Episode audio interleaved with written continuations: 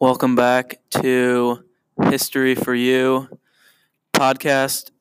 This is your host, Luke Robath. Uh, with me today is Riley McNeil, Matt Lanzone, and Charlie Barra.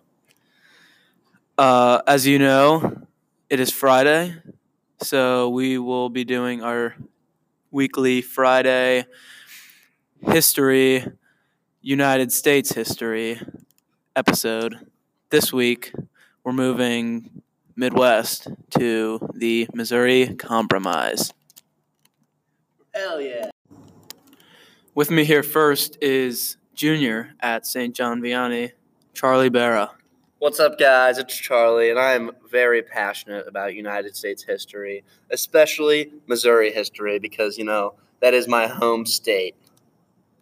Thank you. He will be telling us a little bit about the Missouri Compromise and uh, how it came about. Get going.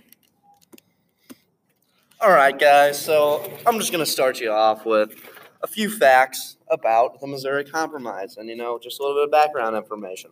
So, in the years leading up to the Missouri Compromise of 1820, tensions began to rise between pro slavery and anti slavery factions within the United States Congress and across the country. They reached a boiling point after Missouri's 1819 request for admission to the Union as a slave state, which threatened to upset the delicate balance between slave states and free states. To keep the peace, Congress orchestrated a two part compromise granting Missouri's request, but also admitting Maine as a free state.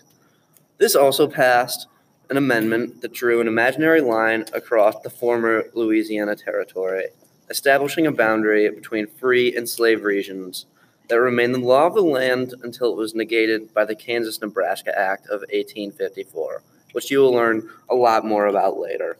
Now, let's get into the trivia, guys. All right, Matt, who proposed the Missouri Compromise? Uh, I think Abraham Lincoln. No! Come on, Matt, you should know this. It's Henry Clay, of course.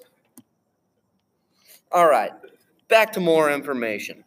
Now, the Missouri Compromise was an effort by Congress to diffuse the sectional and political rivalries brought on by the request of Missouri in late 1819 for admission as a state in which slavery would be permitted.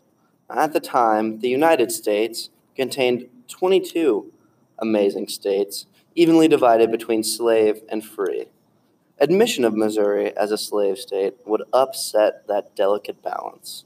A shift in power between slave states and free states would encourage corruption in the United States Senates and promote a power shift towards pro slave states, which would eventually lead to laws favored towards slave owners in southern states. It also set a precedent for Congress, congressional acceptance in the expansion of slavery. Earlier in 1819, an amendment had been proposed by multiple representatives that suggested the end of slavery.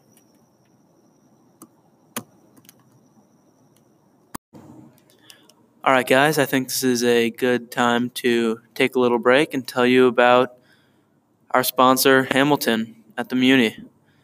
Hamilton is a biography about Alexander Hamilton and how he affected our nation. So, if you're ever bored, drop on by to the Muny and watch Hamilton because it's pretty good, I heard. All right, and now to our other guest, also a junior at Vianney, Matt Lanzone. What's up, guys? I'm here to talk about the debate over Missouri's application for admission, which ran from December 1819 to March 1820. Northerners argued that Congress had the power to prohibit slavery in a new state, but the Southerners argued that new states had the same freedom of action as the original 13 and were thus free to choose slavery if they wished. After the Senate and the House passed different bills and deadlock threatened, a compromise bill was worked out with the following provisions. 1. Missouri was admitted as a slave state and Maine, which was formerly part of Massachusetts, as a free state. The second, except for Missouri, slavery was to be excluded from the Louisiana Purchase lands north of latitude 3630. All right, thanks, Matt. Uh, now we're going to move on to Riley McNeil, and he'll tell you a little about a little bit about Dred Scott and uh, other information. Hey guys, just talking a little more about the compromise. It was disputed by many Southerners because it established the principle that Congress could make laws regarding slavery. Nevertheless, the act helped hold the Union together for more than 30 years. It was fixed by the Kansas Nebraska Act of 1854, which established popular sovereignty, which led to the People's Choice, which then introduced the U.S. to solve the problem of slavery. It was basically an, a way of saying that democracy should figure this out and voting should solve this. It was a huge failure. It didn't help anything, and the nation was actually closer to a civil war after popular sovereignty was introduced to the nation. This fighting eventually led to the Civil War, which was about a decade later. There was large scale debate over the issue in Kansas at the time. The region was flooded with supporters from both the North and the South. They fought over the issue for many years. Several people were killed in small fights, giving the confrontation the name Bleeding Kansas. Eventually, Kansas entered the Union as a free state in 1861. Three years later, the Supreme Court in the Dred Scott case declared the Missouri Compromise unconstitutional on the grounds that Congress was prohibited by the Fifth Amendment from depriving individuals of private property without due process of law.